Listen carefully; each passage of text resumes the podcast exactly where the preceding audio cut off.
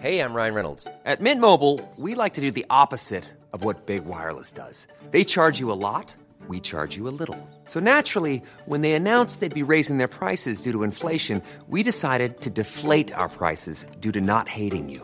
That's right. We're cutting the price of Mint Unlimited from $30 a month to just $15 a month. Give it a try at mintmobile.com slash switch. $45 upfront for three months plus taxes and fees. Promo rate for new customers for limited time. Unlimited more than 40 gigabytes per month. Slows. Full terms at mintmobile.com. There's a false dichotomy. There are creative people and then there are others. No, no, no, no, no. If you were born with a head, you're a creative person. It's just whether you practice that, whether you lay down that pathway in your brain through repetition and use over time, you get good at it. But everybody has that ability. That is adventurer, self experimenter, and advertising legend, Todd Sampson. And this is episode 236 of the Osher Günsberg podcast.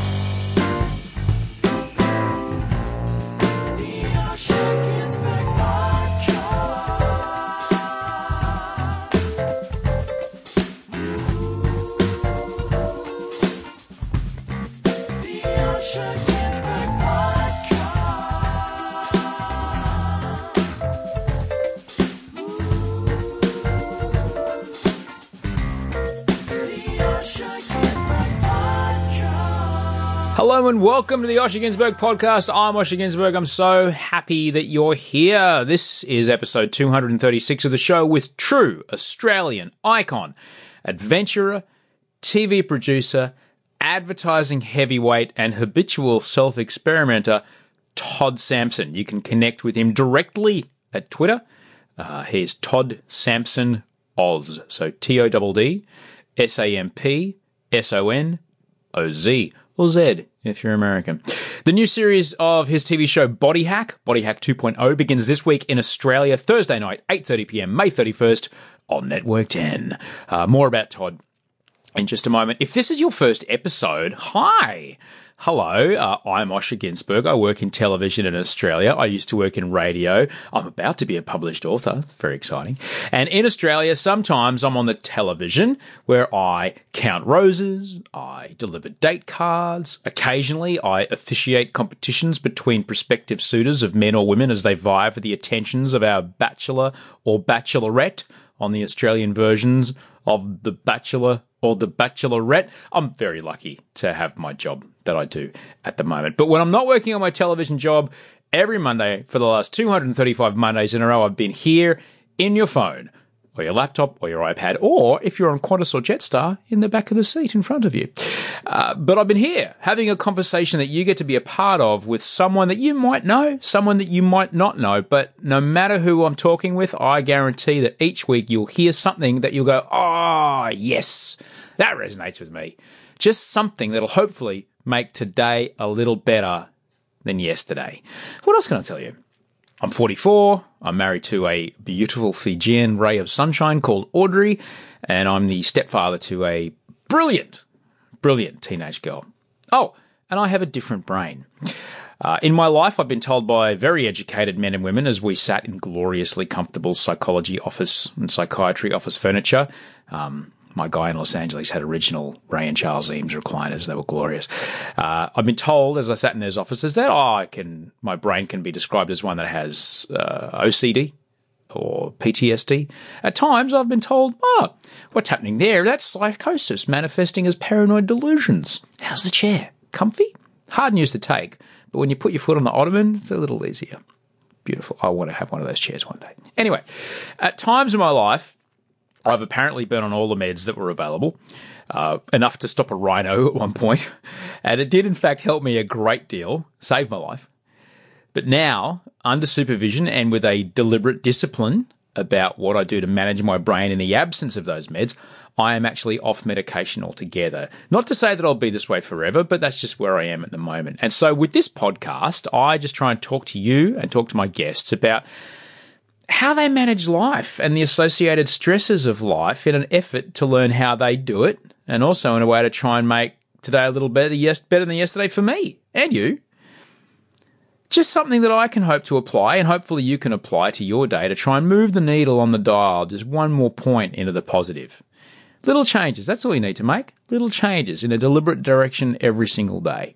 I do want to send a lot of love today to the Facebook group that is growing daily. A couple weeks ago, I started a Facebook group as an experiment and it's cracking on very well. Just search for the Osher Günsberg podcast in Facebook groups. You'll find me there. You know what? I'll put a link in my Instagram bio to it. That's how you can find it easy. Uh, there's a great chat there. There's great support there. There's great discussion there and the occasional recipe which I must say I am enjoying. I hope you can come and join the conversation. Um, yeah, I'll put the link in the Instagram bio. You can just click there. It'll take you to the page that links you to it and you can go from there. Right. So to check in with you this week, uh, what can I tell you this week? Ah, oh, it's five months now, pretty much to the week. Five months since I stopped taking meds and three months since I've been on a deliberate campaign of uh, physical fitness and nutritional awareness as a way to support me going off the meds that were helping me get by. It was rough at first as my brain tried to cope to operate in a fashion that was approaching normal, but every day, sometimes every hour, I'm getting there a little closer. Just have to keep steering that, you know, if you've ever been on a boat, you just got to keep that steering wheel lined up with a compass point that you're aiming at, constantly readjusting as you go. I will tell you one thing that's really interesting. And it ties in with my guest today about rewiring your brain and things like that. My autonomic nervous system is starting to form neural connections with my emotional reactions. Now, this may seem like, yeah, duh, everyone's got that. Well, no. In the past, for reasons that are indeed quite complicated, my ability to experience reactions in my body around joy, around happiness, around sadness, around grief had become difficult to access, to say the least right? But being on meds to control the extreme physical responses to the rumination and perseveration of a catastrophe that I was going through when I was in the psychosis, when that was in my life, it, it dulled those responses to pretty much nothing.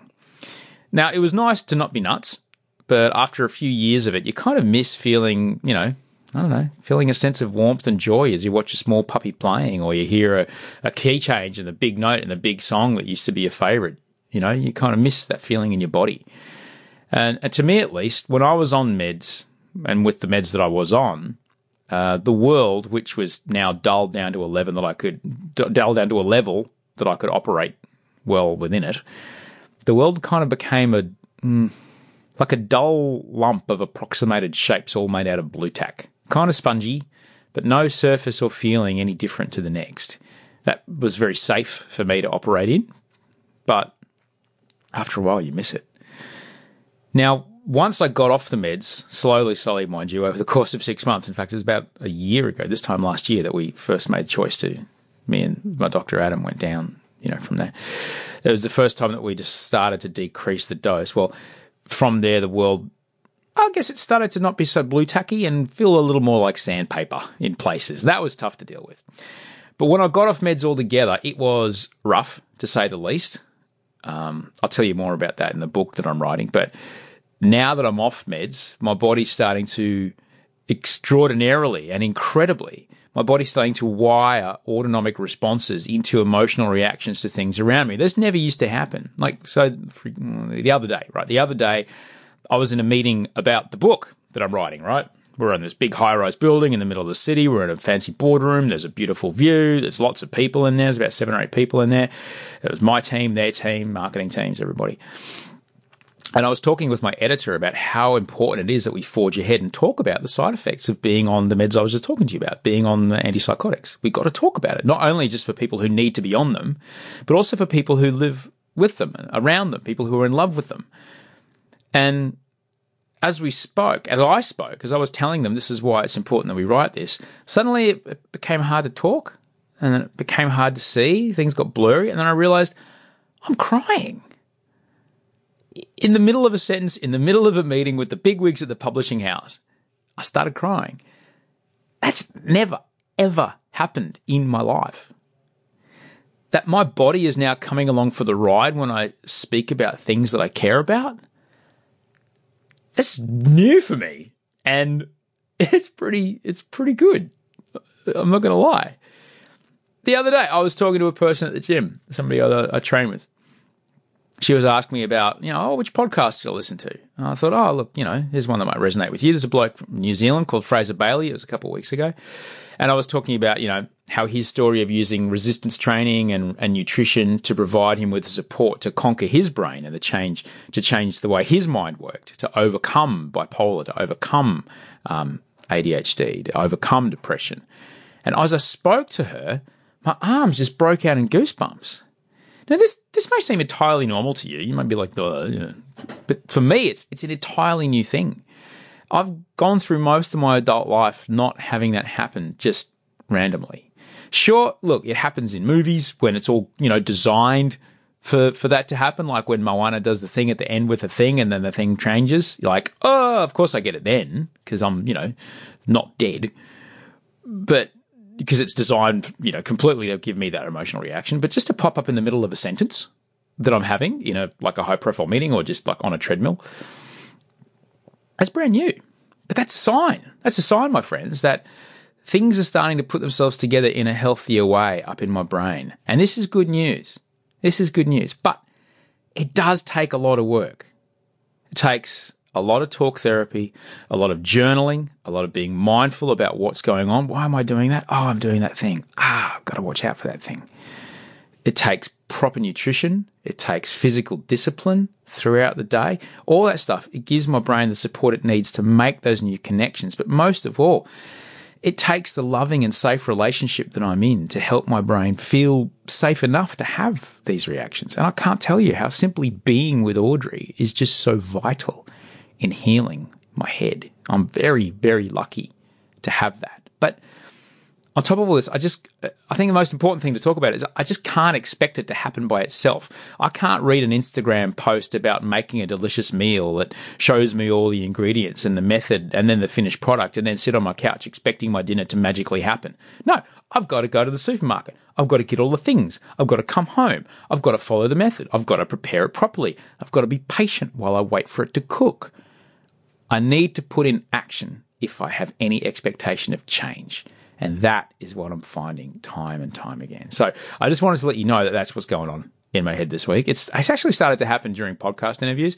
Um, I'm a few weeks ahead, so you'll hear it coming up. But there's there's a few coming up where I, I just suddenly start crying. I start having tears in my eyes when my guest is telling me something emotional. Now, this is a good thing for me. It might freak my guest out a bit because we're sitting across my you know kitchen table and there I am crying in front of them. But it's a really good thing for me. It means that I'm approaching the zone where other humans seem to be able to interact with each other. And soon they'll be able to see that, oh, look, he can talk and be human like the rest of us. And hopefully our interactions will approach a greater connection than I've previously experienced. So I'm looking forward to that. Um, so yeah, so that's what's going on with me. Sorry, that went that went that went for a long time. Uh, what's going on with you? What's going on with you? Let me know. Uh, you can hit me up at the Facebook group. You can check in there or shoot me an email. Send us your email at gmail.com. Don't forget that if you do if you do uh, pre-order the book, you can get it now at 21% discount. You can get it right now. Um, the link's in my Instagram bio. If you do buy it early, email me on that email address and I'll shoot you something special to say thank you. I get a real kick sending those out. I do love that you and I get to be in touch.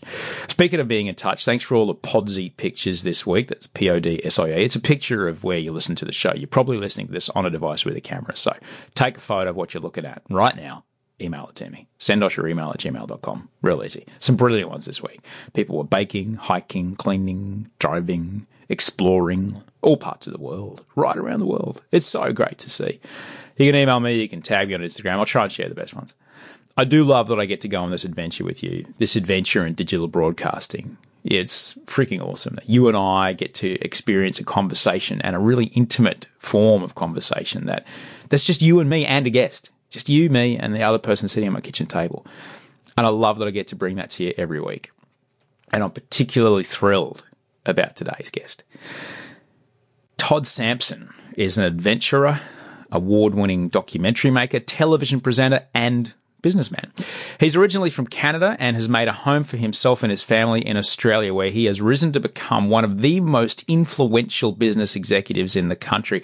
He's known to Australians as the bloke in the t shirt on one of this country's most successful and longest running panel shows, Gruen, where well, I'll let him describe it in the show, but it, it, you don't have a show that goes for 10 years by accident. Uh, Todd's TV career has since taken off on a life of its own. Aside from his TV work, which I'll talk about more in a second, Todd's business resume is formidable. He's the former CEO of the massive ad agency Leo Burnett. He currently sits on the board of Qantas. He sits on the board of Fairfax. He's an active investor and advisor in Australia's startup scene. But first and foremost, Todd is an adventurer.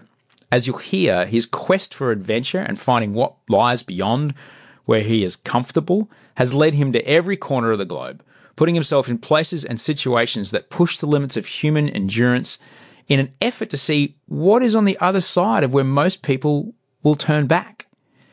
Now, somewhere along the way, Todd began to film his adventures, and that has led him to an incredibly successful career as a documentary maker, writing and producing shows like Redesign My Brain, Life on the Line, and most recently, Body Hack. I'm fascinated by Todd his constant quest to discover what else he and in a way all of us are capable of when we take ourselves outside of the climate controlled, low danger, low threat, low energy output, constant caloric intake world that we've built for ourselves. That that quest is just so inspiring to me. In the, in the last few months, I'm discovering what can happen for me when I go beyond what I thought I was capable of it's been transformational to say the least. With Todd, he's doing it on a whole another, on another level altogether, and you can see the results as he pushes himself into the limits of human endurance. Not just for great footage. Anyone on YouTube can grab a camera and do the stuff that Todd's doing, but he's doing it to see what else he will then be capable of with the knowledge that he can do such extreme things and come out the other side, and indeed explore other people who go even beyond he, where he's prepared to go. That stuff is fantastic and fascinating. And it's, I could have talked to Todd for hours. You'll hear that I'm just like, oh, tell me about this, tell me about that. Look, but we did a long podcast. This is a long one. You might need to listen to this one twice. I think you'll get a real kick out of it. The new season of Body Hack starts on Thursday night here in Australia, 8:30 p.m. on the 10 network, the network that I work on. Don't miss it. This one's a real life changer. The things that he gets to show in primetime television are life changer. If you enjoy this conversation, please let Todd know. He is on Twitter at Todd Sampson Oz, T O D D S A M P S O N O Z. Enjoy this conversation with the adventurous Todd Sampson. Maybe someday I'll interview you. Uh, I look forward to that. I was really grateful that you asked. Actually, I'm rolling. Um, I was really grateful that you asked because I've got a book coming out in um, a couple of months, and I was actually really hoping that I could do that for one episode of this podcast. And mm. um, you know, when you asked on the email the other day, I really couldn't think. I couldn't think of anyone better. Yeah, so I, I, I asked because I've been listening to the. Uh, po- I'm, I'm a ferocious podcast absorber, but I hadn't listened not because I not because I hadn't listened to your podcast much, not because I wouldn't listen to the podcast. I didn't know it existed. Oh, really? And I and so I backlogged it. And then I started going through it. And then my conclusion, even though there was a lot of interesting eclectic guests, was that you were the best guest. like I would tune in for the first 10 minutes to kind of get an update as to oh, what oh, yeah, was yeah. going on in your life because yeah. for many reasons, the life you live, but also uh, it's good to have a male positive role model in the mental health space, meaning someone who's, who openly talks about the struggles we all have, but we internalize. So uh, I'd be happy to interview you at some. Oh, mate, that'd be amazing. And like, honestly, a big a big part of that was just one day I, I was. It wasn't until about episode thirty five or episode forty that I started doing that. One day I was just having a shit day. I just turned it on, and in the intro, I just started talking about rather than my guest and everything else. I just started talking about this is what's going on, mm. and um, I know that through the work that I do, um, I sit on the board of directors at Sane Australia, which is the oldest mental health um, support uh, charity in the country. Mm. Helps people living with complex mental illness, like from the lower and lower end of the spectrum, the end of the spectrum that starts around kind of very intense anxiety, OCD, where I live, and then way up into like quite, in, you know, schizophrenia and bipolar and et cetera, et cetera. Yeah. When it goes right up into there, like right up into the NDIS, you know, stuff, uh, supporting the families. There's four million Australians who are affected by um, complex mental illness, like people yeah. who are families and friends and whatever. Anyway, so once I started working with those guys, like stigma is such a massive thing. But if you just talk about it, and you talk about it in a way of like, You know, so the, the analogy I would use, Todd, is you know, if you had diabetes, you were born with it. Yeah. All right. But you just necked muffins all day Hmm. and did nothing but drink beer and eat donuts. I'd be like, ah, I get uncomfortable when you do that because you're going to die. And you're like, Yeah. fuck it, I don't care. I'm not caring for myself. But if you go, no, I've got diabetes, so I have to weigh my food and I have to take my blood and I have to do this. You're, oh, okay, you're managing it. Fine, no problem. Here we are in the workplace. Here we are working together. Oh, he's got diabetes. He's just got to go do a little thing for, oh, he accidentally ate something that was wrong. He's got to take the afternoon off. Everyone's cool with it. No one gives a shit. Yeah, totally. You know, and this is, that's try, I guess that's the analogy that, so yeah, and it's just mod- by and modern about it. science has given us uh, tangible hope Hmm. in the notion of brain plasticity. And I, I mean, I spent six years doing a science documentary about the brain called Redesign My Brain. And the fundamental premise of that is we all have the ability to positively correct our brain at any age, regardless of who you are. And regardless of how much or how unique and different your brain may be. I met this guy during the series. It never made the cut. And uh, he had one third of his brain removed. So he was having horrible uh, seizures.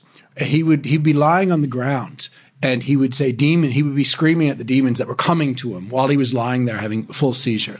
So they they obviously went through a, a large amount of misdiagnosis as is what normally happens, and they got to the point where they believed in America that he had to have parts of his brain removed, a little bit of his hippocampus, and so they removed a third of his brain. But if I sat him down here now, you wouldn't know other than he's slightly different. But if I judge people by slightly different, that's the majority of people I know.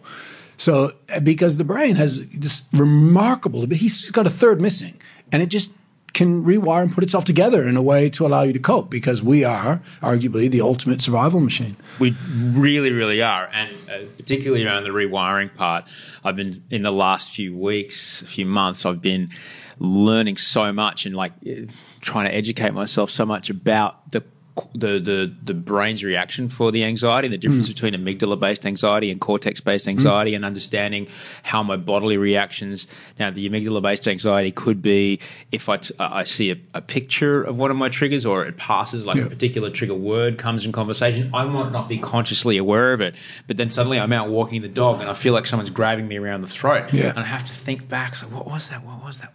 Oh, I was scrolling through Instagram or something, and that's what it was. All right. And then rather than just once you identify it and then you have the ability to then, because then the, the, the, cor- the cortex has, is very unable to undo amygdala based anxiety and, and, and vice versa. Like it's, it's really fascinating stuff. And when you talk about neuroplasticity, um, it's something that I really I, I was begging for when I was in psychosis. When I was, I was mm. like, just fucking, I'd do anything, mm. anything to have acceptance of of this this thing that I can't get out of my mind. But it wasn't until that I was on this. We had to change around a lot of medication until we got it right, and that's unfortunately the, the case a lot of the time. And it's not like you just take a Nurofen in twenty minutes you feel better. You kind of have to wait Yes. sometimes weeks, sometimes months for things to be okay enough to judge if the dosage is right. So it's very, very tough because you've got to kind of grit your teeth and get through it. But once me and my doctor, Adam, the psychiatrist, once we um, figured out the dosage and I was on this particular dosage, things were able. The analogy I would use is if you've ever busted a, a, a knee snowboarding or whatever, you, they give you a big brace and you're inside the brace, you get to then work the muscles in a correct plane of motion until Yes. they get strong enough to take the brace off. Hmm. So that's what was happening. My brain was able to work in a correct plane of motion, and then slowly, slowly, slowly, slowly came down off the meds.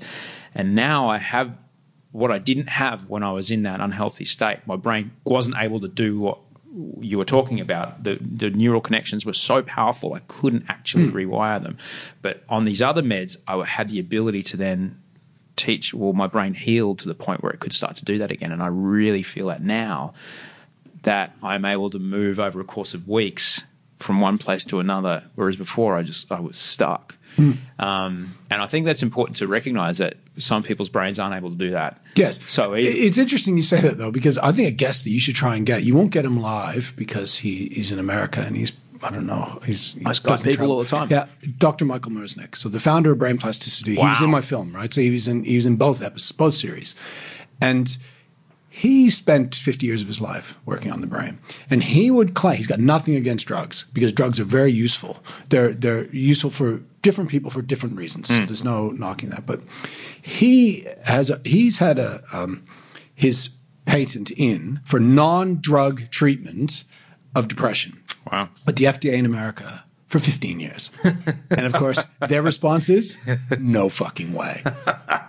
And he would claim, he would argue that there's been plenty of studies in the world, and you, you, you know those studies, that can complement drugs, can take away the drugs, can that can help people rewire and overcome some of these um, things that become acute in others, but are daily uh, things for other people: anxiety, depression, paranoia, things that that you may not have at an acute level, but you may carry daily, and you can manage those.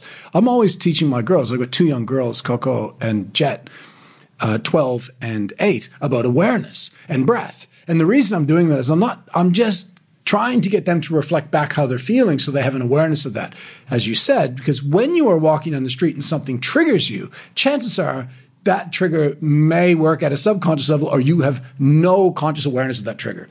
But if you get used to your body and how it feels, the feeling of that trigger or that jab, emotional jab that happens, just simply the awareness of it is a big step towards mental health, especially for children, because they're at schools where they're constantly being, you know, indirectly or directly bullied or pressured, especially young girls. Uh, and so it's awareness in itself, body awareness, how you feel, how it feels in you, is a good skill for young kids. Yeah, that's extraordinary. I, I wish that I knew the stuff that I knew now when I was a kid. I, you know, I. I, I got trotted off to doctors because I was weird, you know, and, and the doctors didn't know what to do with me, so we sat there playing Battleship. for Three hundred bucks an hour or whatever they were paying. It was nuts. How's the coffee? Is the coffee all right? Oh, jeez, I must say, it's it's really nice, but it is it feels a little bit like rocket fuel. Like I'm so hesitant because it looked like ritualistic when you made it for me, and I'm new to caffeine, so I've Tell me about how you got Well, through I- your life without caffeine. So I didn't. It was. A, it was. I didn't do a lot of drugs when I was young, but it was a drug I avoided at university. So my parents didn't drink it, so I, I had not touched it for forty, not even a sip, for forty-two years. And then one day, unfortunately, I was filming Redesign My Brain, and I was in America in the in the world's best scanner, brain scanner. Second best scanner in the world is in Melbourne, by the way. And I was being scanned, and they were doing a take, and the crew wanted to have a coffee break. So they said, "Let's can we have a break before he does this?" Because they're not allowed to be around me and stuff when I, when machine's on. So I just said out loud, "I don't need a coffee break because I don't drink coffee. I'd rather just push through."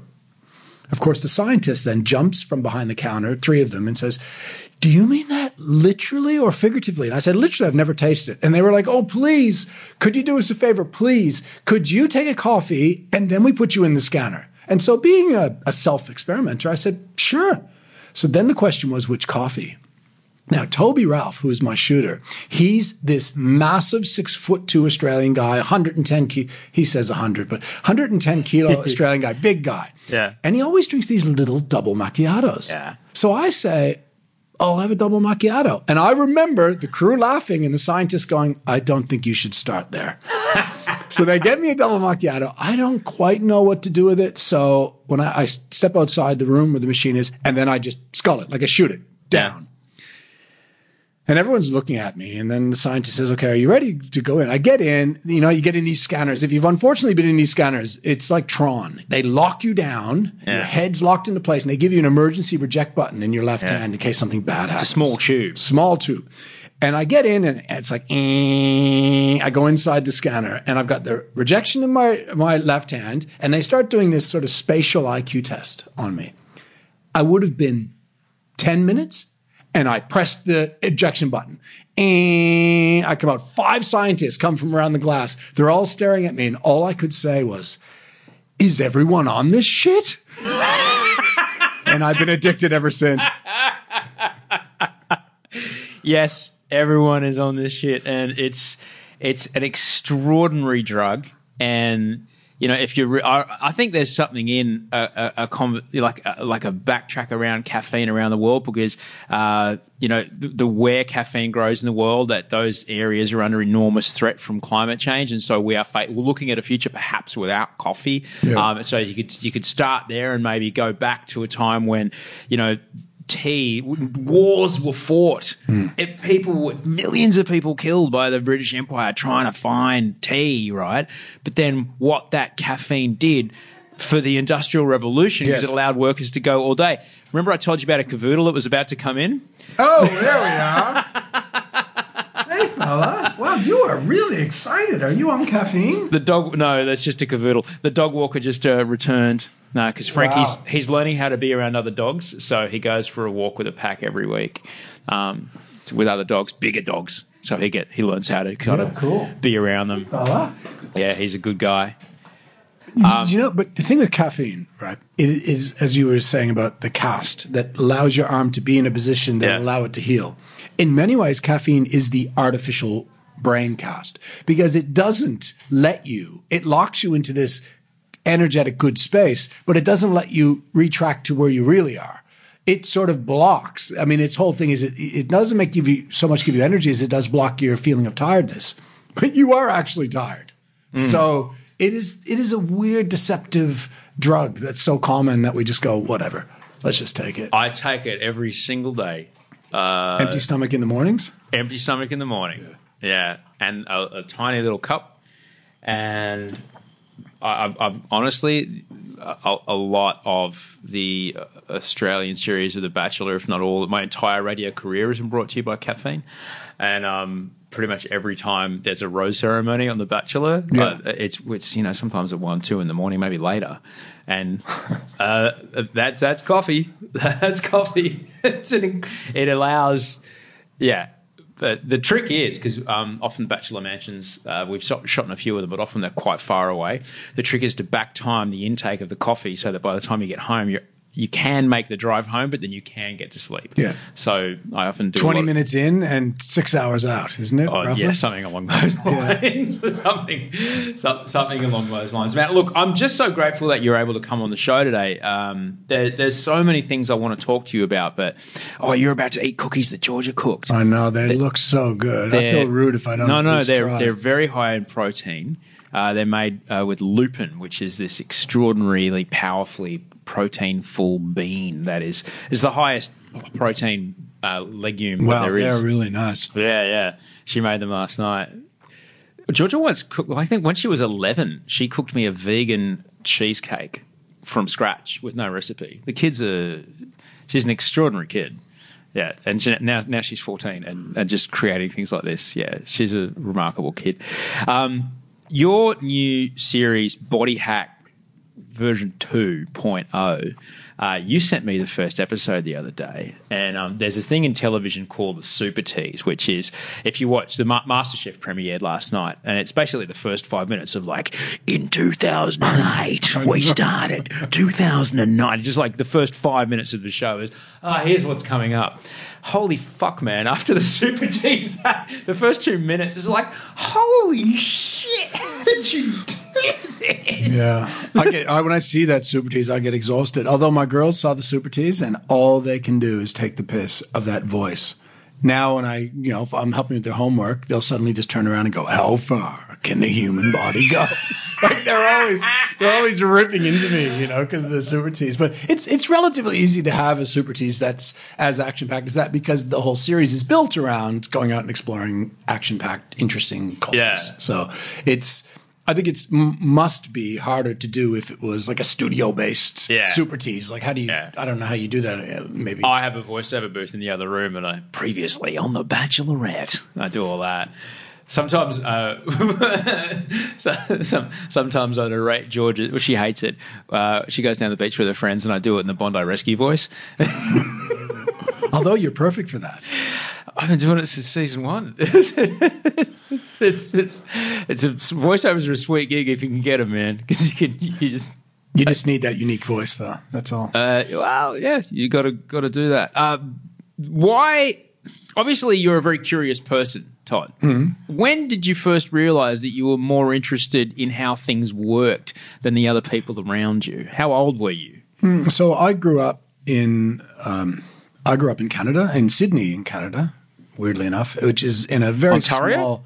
No, it's in northeast, so it's at the kind of tip of Nova Scotia, uh, an island called Cape Breton Island. Where the sun doesn't shine. It's where the Titanic went down. Oh, brilliant. Yeah, so you're under snow. When I was a kid, I was under snow for five months a year, easy, and it's pretty cold. But it's uh, it's a bit like a Huckleberry Finn lifestyle there. You know, I, I was a young kid, uh, and I knew my parents uh, had no didn't go to high school. I had no kind of formal education, and I knew then that I wanted more. I didn't know what more was, and I knew that I would not always stay on that island. I had a kind of weird island mentality. I wanted to see the rest of the thing that it's attached to uh, but obviously couldn't afford to travel or didn't have any opportunities. I never left there, but I was super inquisitive. So I, I was always adventuring. Even as a seven year old, I'd be off. I would get up if it was the weekend and I'd be gone, take a pack and I'd be gone. That's it. I wouldn't come back until nighttime. And those adventures, some had criminal elements to them, and other times it was just literally exploring the forests. And I spent a lot of time in nature, a lot of time climbing, a lot of time doing things that I look back at now and go, I would never do that as an adult. And I, I guess I just, I just built this interest in the world. And then I was really bad at school. I was just like my friends, my, like just bombing out and not caring. And then I, something clicked where I realized that education was going to become the passport. That if I did well academically, I, it would literally be my passport. I could go off this island and go other places. And that switch cha- completely transformed my life. How old were you? Uh, I was going into grade, so I was in grade not, um, seven. Right. So uh, that's a weird thing that happened, right? So in Canada, at the time in Cape Breton, the schools are segregated. So they're segregated according to how that smart they think you are. Often it has economic attached to it. So there's, so for example, there's grade, so grade six would have six A, B, C, D. A would be for all the rich kids who have pretty good run at it and good background. And then like F or D would be for the kids that are throwing staplers at the teacher. That really, it's just daycare. They're not really learning much. I was in the C, so one up from the D. So I wasn't throwing the staplers, but I was the drifters, you know, so there's no chance you're ever going to amount to anything. And I was loving that because that's what my friends, my friends were in D. And I was like, cool. I'm like, I'm one up. I'm in C. And then uh, m- I met a teacher called, his name was Mr. Risk. He was a science teacher. And I just quickly fell in love with science. So I bombed everything else except for that one subject because that one subject was about explaining the world, how things work. And I was like, well, this is cool.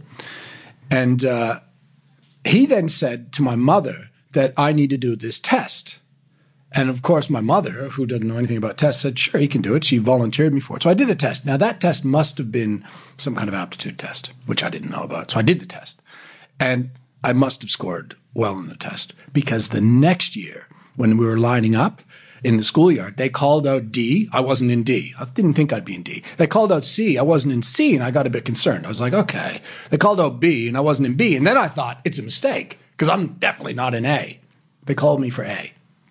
I then go into A, and I talk about the odd man out.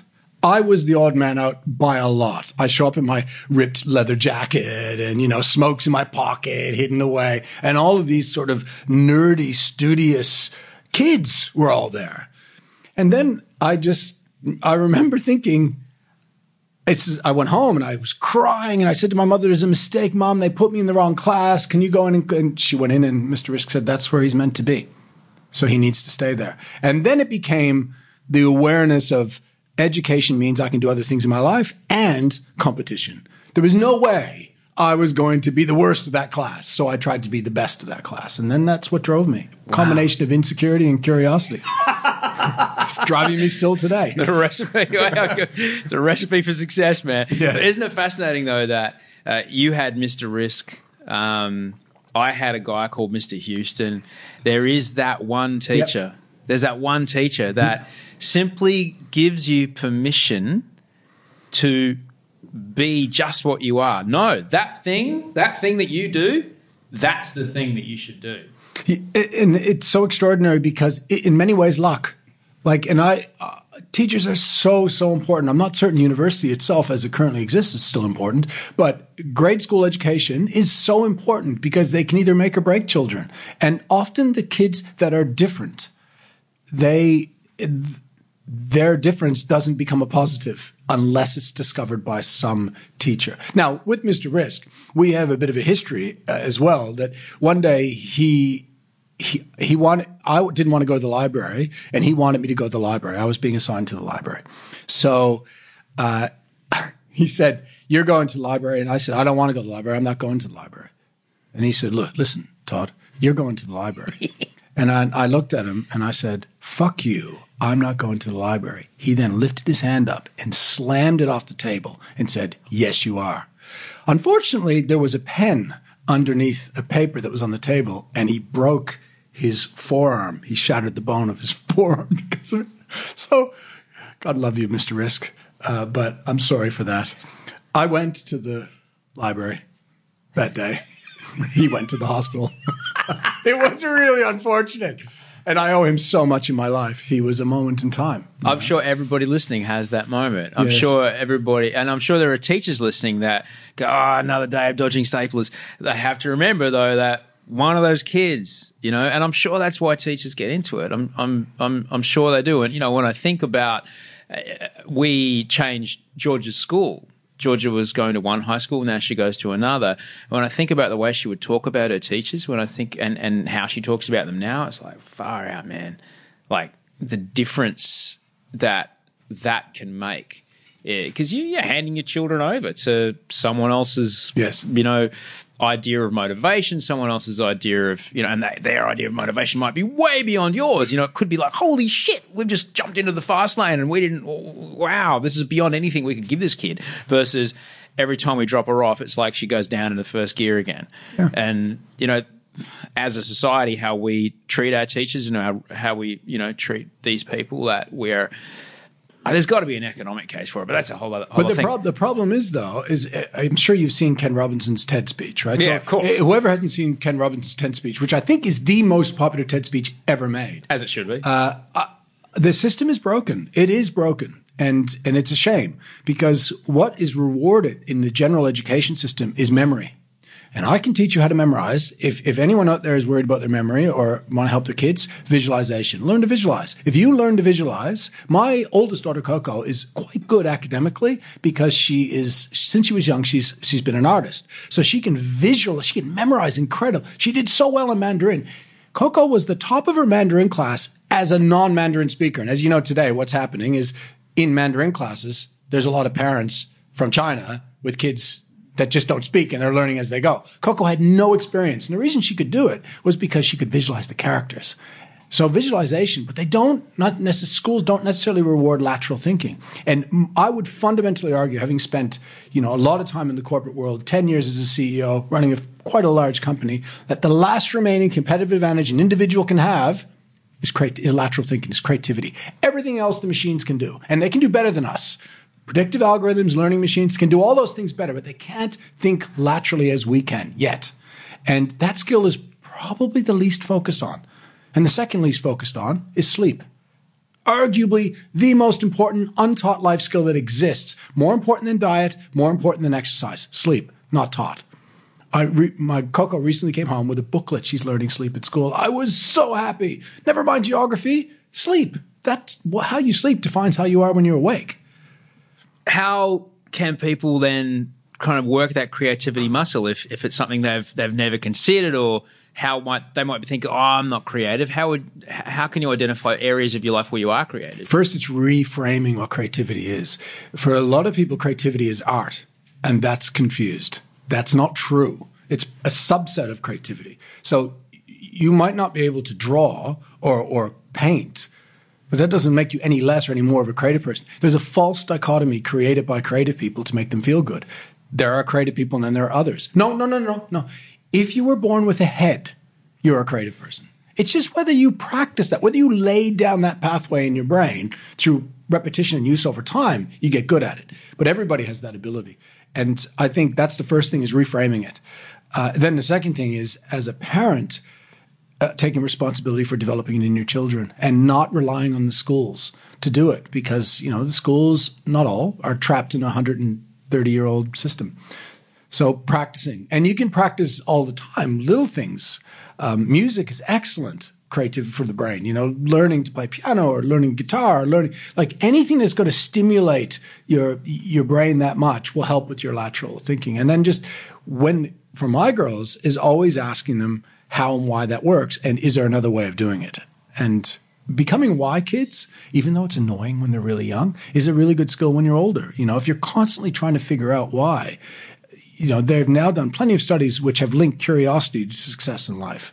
Two things that they've now found, two major mental skills that they've now found statistically correlates almost directly with success in life in children. And the first one is emotional regulation, which we've discussed The breathing, the yeah, the checking breathing, in. understanding, regulating when you're up and down, not avoiding, not avoidance, not that detachment and avoidance. That's not that. It's uh, feeling it. And as men, I struggle. That's one of the biggest things I struggle with. Uh, so emotional regulation and curiosity. Two things that have a direct correlation to success in life. Both are learnable skills. Both are not, you cannot say, well, genetically I don't. It's just not true. It is simply not true. That level of determinism is not accurate. They're both learnable skills. it's fascinating because when you talk about the current school system, an amount of curiosity is acceptable, and anything above that is like sh- fucking Günsberg. Shut up. Yeah. All right, we've got to get this done. The bell goes in twenty minutes. All right, it's on the test. That's why. All right, that's the answer to your question, and that's it. It shuts down. Yep. and it's over. because difference is difference. Difference is not something special. Hmm. You know, it's like ADHD. So there's there's a whole spectrum, right? Of of if you if you if you think of the brain, the spectrum is massive, and everyone is on the spectrum. Not not the ADHD spectrum, the spectrum of life. You know, Yeah. with, with your brain, and you come in and out. But they have there's been studies that have shown that when especially low levels of ADHD when it's seen and reframed as a uniqueness, it completely changes their outlook on life and how they're- develop and how they grow. When it's seen as a, a glitch or a disorder that you have, I mean, if we are judging disorders, I have yet to have met a person in my entire life, in all my travels, who wouldn't fit on that spectrum. It, degrees of everything, but so it's it's how things are framed in in their minds, especially when you're really young and you think you're different, and you know, like you were at school and, and you're thinking, well, then I'm wrong and they're right. Well, that that's not true. It's a spectrum for sure. Like there's, I've always in my life been attracted to difference. People that have, and I think the brain is naturally attracted to difference, but people that have something unique about them, and I, I find myself drawn to them for some reason.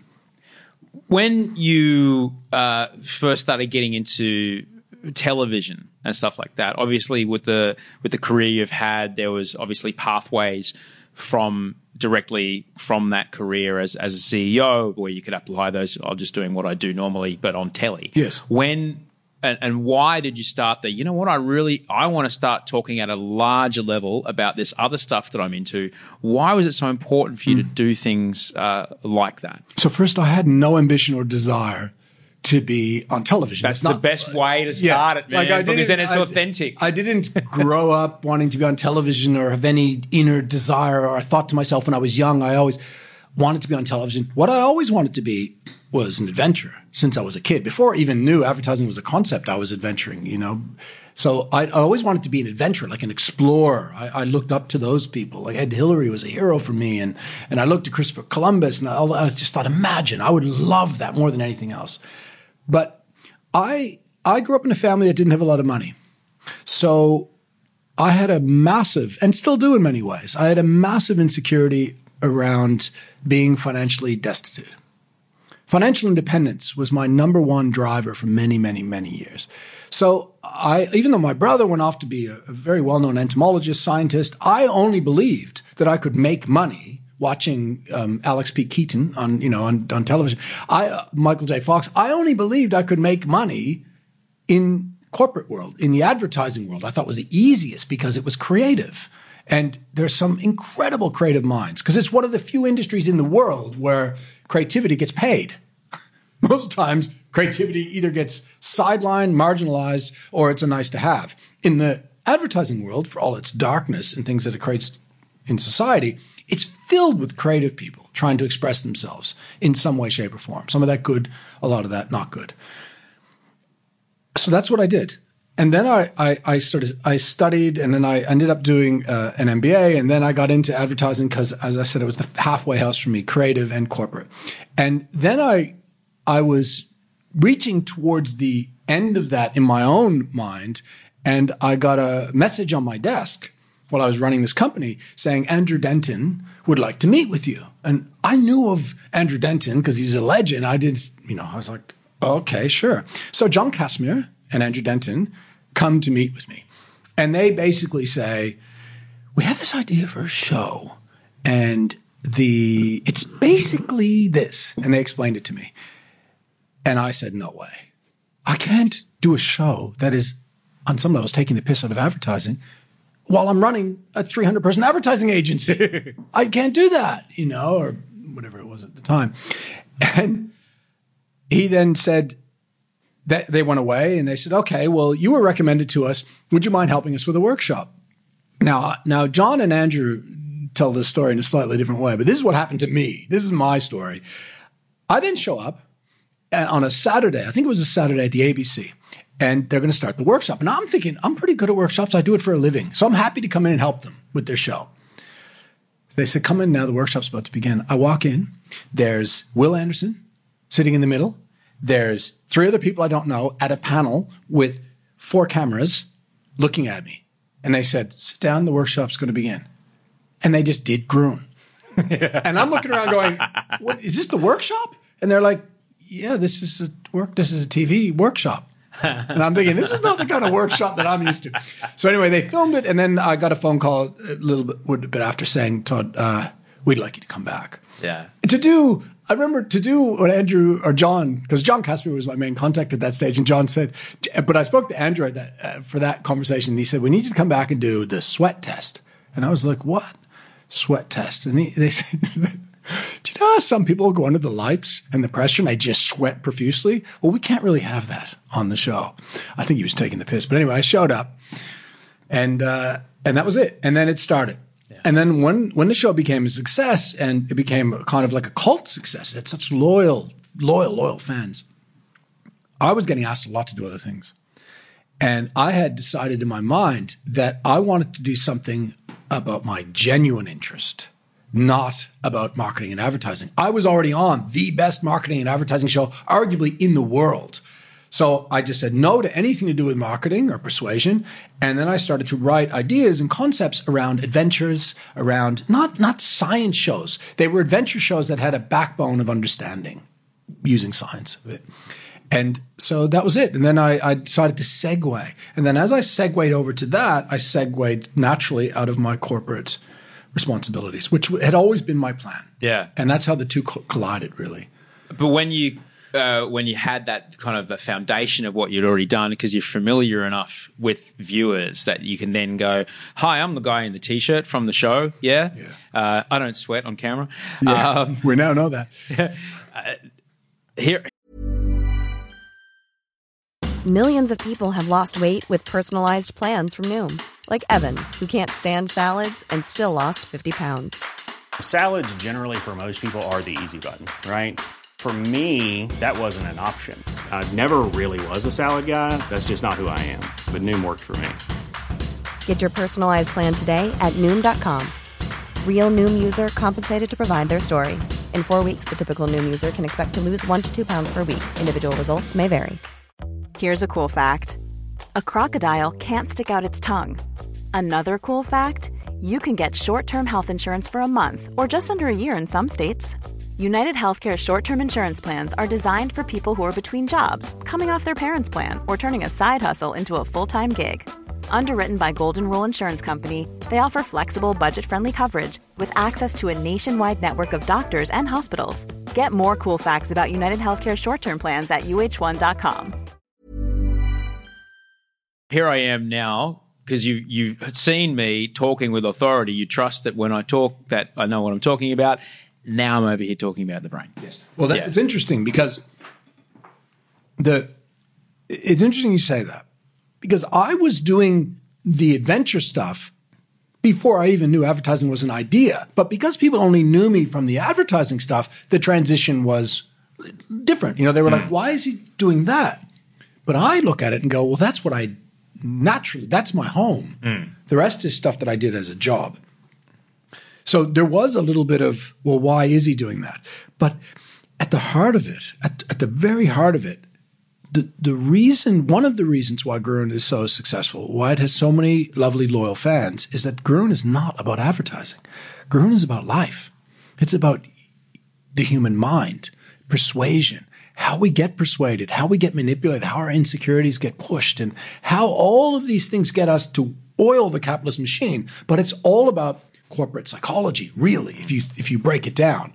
And all the people in the panel, in many ways, are experts at that. And there are more highly paid psychologists in advertising than there are in the health field, which is an indictment on the health field and on advertising. But so the the reason transitions to other things are not so difficult for people that are on that show is because they've spent most of their lives dedicated to trying to understand other people, and that's universal. That's not unique to advertising. That's you cross any industry and persuasion and and psychology and, and understanding people's addictions and insecurities and how to manage people is a skill required across the board. So when you started writing TV shows, uh, I hope the answer is yes, were you like, okay, so I'm going on these adventures when I'm off time anyway. How can I film them? Well, that's it. I would do them anyway. You know, I would do them anyway. But now I do them with a purpose. Yeah. Because I believe that, you know, it's probably the reason you do podcasts. It- I, I would assume it's part of it. That by understanding others, we better understand ourselves. And so the premise of Body Hack is really simple. There are extraordinary people that live in the world. I'm going to go out there and see what we can learn from them. Whether they're cultures that are 13,000 years old or whether they are modern day, you know, firefighters in America that are 19 years old. What can we learn from those people? And I know that, I know because when I grew up on, in Canada, I couldn't travel to these places. And, but I can bring that to people's living rooms in for real. There's no, you know, in today's world, and you know this extremely well, in today's TV world, if you don't cook it, date it, or build it, it's very difficult to get made. Uh, and this is a local Australian show that brings these cultures from all around 12. I went to 12 countries in 18 months of extraordinary people, but there's something we can learn and take from them for our lives in each of them. And I can bring that to people's living rooms. And I take that quite seriously. It's a real, it's a real privilege because when you understand others, you see yourself in it. You know, you go, hmm, I'm a bit like that, or that society's a bit like ours, or why don't we try that?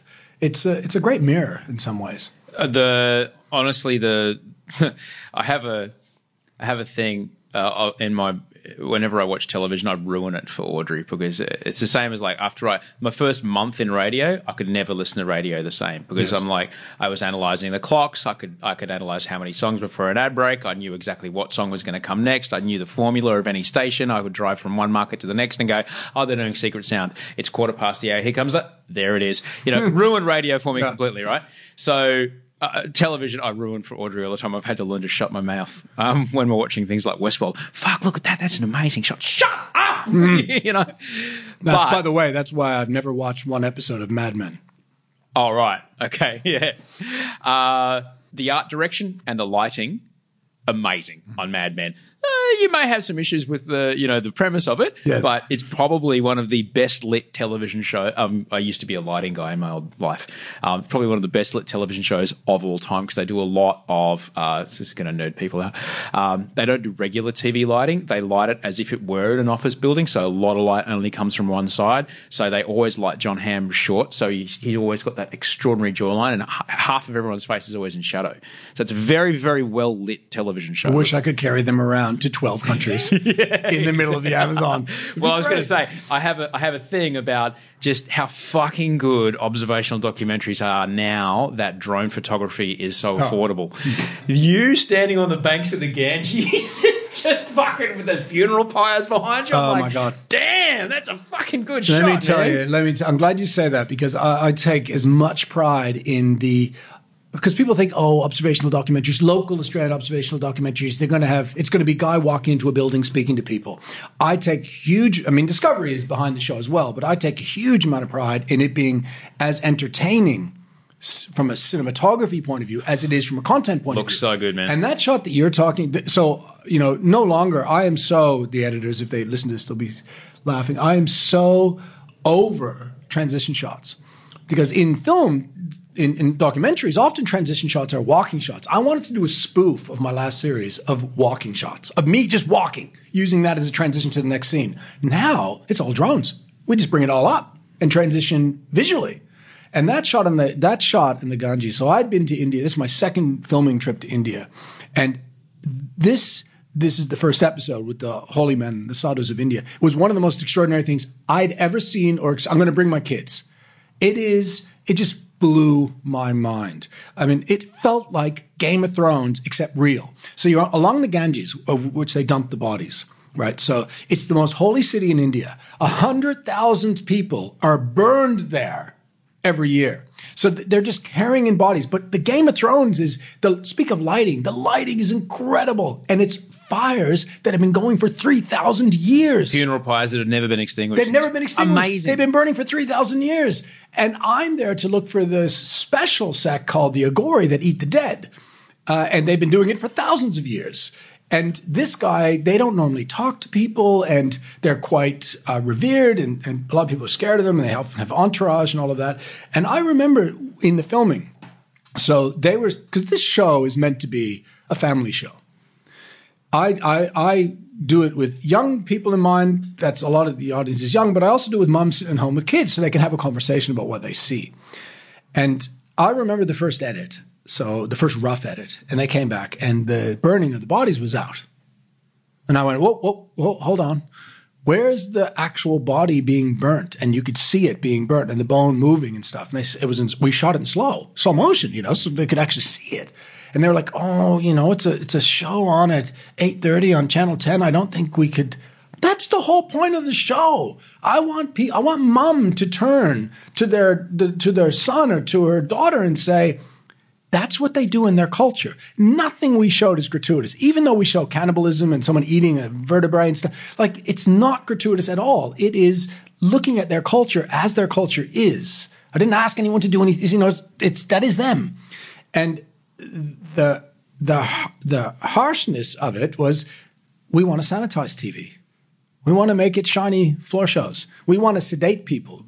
The show's not meant to sedate. The show's meant to stimulate. Mm. Most most definitely, and and the part you're talking about in the in the episode, like by the time we're up to the man chewing on the the the, the cervical vertebrae of of uh, uh, uh, someone who's died in a religious ritual, someone who's been burned in a religious ritual. By the time we're there, we've already seen you standing on the of swords wrapped around Oh penises. So I tell you, there's a couple of things that didn't make the film. So the guys are all naked. All right. I on, let me just let me just quickly uh, explain. So, uh, Todd went to uh, go see the Sadhus of India, which you've probably seen photos of. They're the guys with the dreadlocks. They're naked. They're covered in ash, and they have a particular. They pick by themselves. They pick a particular devotional thing that they will do Yep. as a way to cause themselves extraordinary discomfort for within to go back to your fMRI machine, to go back to your brain scanner, to cause themselves to be in this extraordinary pain because it is in the dissociation with the pain that they find the uh, reverence and they find the uh, what's the word I'm looking for enlightenment. That is such a brilliant explanation of the what it's about. I wish I would have said that in the making of it, but there we go. I was emailing someone the other day. Like, I'm not good at many things, but the one thing I've managed to get paid to do is explain Wow. very complicated things in 20 words or less. That's amazing. But yeah, so it's in that disassociation with pain it is in those moments that they go, here is how I am in, in a, and they take it from a devotional framing. It's in this moment that I am going to bypass the karma system and not have to be reincarnated hundreds of times to achieve nirvana. I'm going to do it in this lifetime. But I have a sword wrapped around my penis Yeah. with 80 kilogram Todd Sampson standing on it. Yeah, and I actually called in an ambulance because I didn't want to detach this bloke's penis. Fair Like, enough. I, they were like ambulance. I didn't know what I was talking about. So we got this ambulance parked next to a cow, and I'm standing on the guy's penis.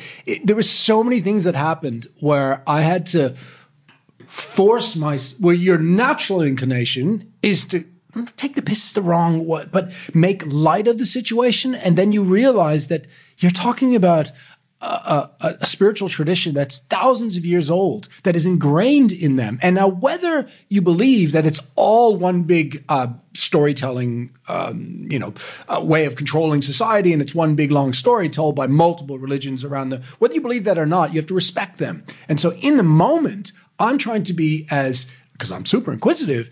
I'm trying to be as respectful as possible. But when a man, they were doing yoga naked.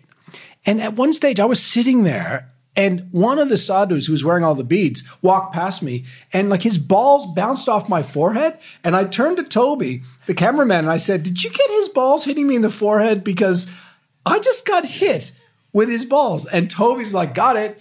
Uh, I didn't realize they would be naked the whole time because they shun clothing and uh, it- they don't need that stuff. And they're all just walking around and it's all hanging out. And then the guy says, Oh, come down and we got something to show you. And, and he pulls out a long sword. And I'm thinking, Well, what's he going to do with the sword? And literally, he wraps it around his penis and says, Could you stand on the sword? So again, I'm holding on to a naked man with a sword, with a penis wrapped around a sword. And I'm thinking, I'm going to rip his penis off. Like, that's it. It's going to be, speak of detachment. but that wasn't the one that blew my mind the most. I'll tell you the one that really freaked me out and was the man whose arm had been up for 19 years. So he's had his arm up, and you know what was terrible? This didn't make the film, and it shouldn't have. He's had his arm raised for 19 years right? So it is now structurally reformed, so he can't put it down anyway. But the whole bloody time during the filming, I kept wanting to say, answer his question. Like, I kept thinking, because your natural inclination is someone's got their arm up, they're asking a question. So I kept turning to him, and then, like, Toby or, or, or Jeff would say to me, He's not asking a question, Todd, stop leaning towards him. And his arm was permanently up. And that, that guy, there's something beautiful about his eyes, but there, there's something bizarre. Like I tried a half an hour of my arm up, and and so the the gravity, your arm just goes to sleep basically because Yeah. the gravity will pull the blood faster than you can kind of recuperate that. Faster than your heart can push it. I mean, the force is greater going down. So you immediately just lose feeling and you want to put it down. I think 19 years. Extraordinary. when you were a part of these other these, these men's devotion is also the the ritualistic use of marijuana. a lot of, a lot of drugs in our society, oh a lot of drugs in our society, the pathway in came through ritual use of of sacred herbs that people found in the forest while they were adventuring. And particularly my favorite one is, is ayahuasca, where it's like one plant from one side of Brazil combined with another plant from another side of Brazil from thousands of years ago. I don't know how the fuck they got them together, but this creates this this thing. And I've, I've some friends of mine take it in ritual, and, and they've described many many things. And if there's one drug that I wish that I'd tried before I went sober, it would be ayahuasca. But I, anyway, say it's gone. Anyway, so you're sitting down. Uh, you know, you're at a you're at, you're at a temple, and these naked men hand you a blunt that would make Snoop Dogg flinch. Yeah. How high did you get? I'll tell you what, I had we had to stop rolling because I couldn't remember anything, and it just got to the point where I what I was just being absorbed in the bizarreness of the situation. So that I'm not a regular drug user, uh, but I've experimented with many things in my life, and but it was offensive to them for me to be constantly refusing when they're asking. They were a bit like, "What's why? Like, what are you judging us?" It was their kind of view to me. Like, why wouldn't you? We're not saying. It was interesting because when I did take the, the marijuana, they stopped me.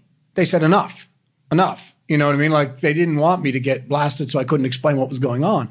But they're high uh, pretty probably they sleep for three hours. They're probably high for the other 21 hours of the day.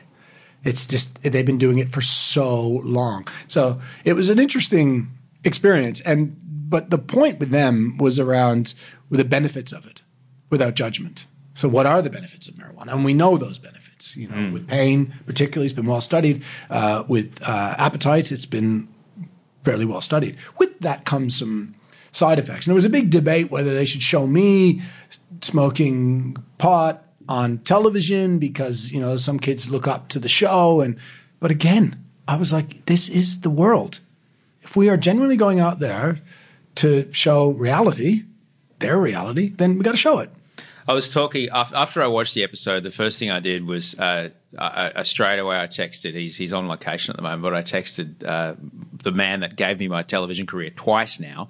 I texted Stephen Tate, who's one of the executive producers at Network Ten, and I'm like, mate, it's a fucking triumph. And we were just texting back and forth because he was on set and couldn't talk, but just about the authenticity mm. of your storytelling. There's so there, you know, now that incredible cameras are so small, tiny little crews exactly. of just two people That's exactly can travel around the world and get access you know, really low profile access to places that, I mean, back in the day, you would have needed four people and you would be changing film mags every 12 minutes and it makes a lot of noise and it, big lights and it's really unnatural situation. But now that cameras technology is allowing such low light capture and sound recording is so much easier and it can be on a fucking phone if you want, access to places is so much easier. And so what's led to is a, a, a, massive rise in this almost, and it's a great style. I do appreciate it. A lot of the kind of Vice magazine or Vice television style. But I often find that when I watch it, this is what he and I were talking about. I often find that when I watch that stuff, it does come with a, a, a judgment. Yeah. And it does come with the stance of here I am at the NRA rally, and you know, but it's the the the lefty who's snuck in and telling them that they're not a lefty, and but there was something about the authenticity of your storytelling that I just found I just found so refreshing, and it was interesting hearing you then just trying to struggle with with the kids. Like, oh fuck, okay, mm. that's my thing getting in the way there. Yeah, it's been, but it's been the issue. So, by the way, I'm glad you mentioned that with Stephen Tate and Channel Ten. So, I've made the majority of my films with the ABC, and you get a kind of freedom with the ABC, and you often feel that you can only get that freedom with the ABC.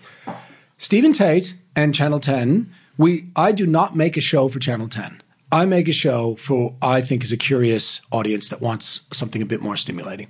I don't make a show for a commercial network. And everyone says, "Oh, you're going to make shows for commercial network. They're going to be commercial shows." Stephen Tate sees the content, and sometimes before Stephen Tate sees it, I dial up the graphicness of it, you know, the nature of it, the realness of it. And every, and the editor, even my editors are going, "Oh, Todd, they're going to knock that back straight away. We're going to have to re-edit that."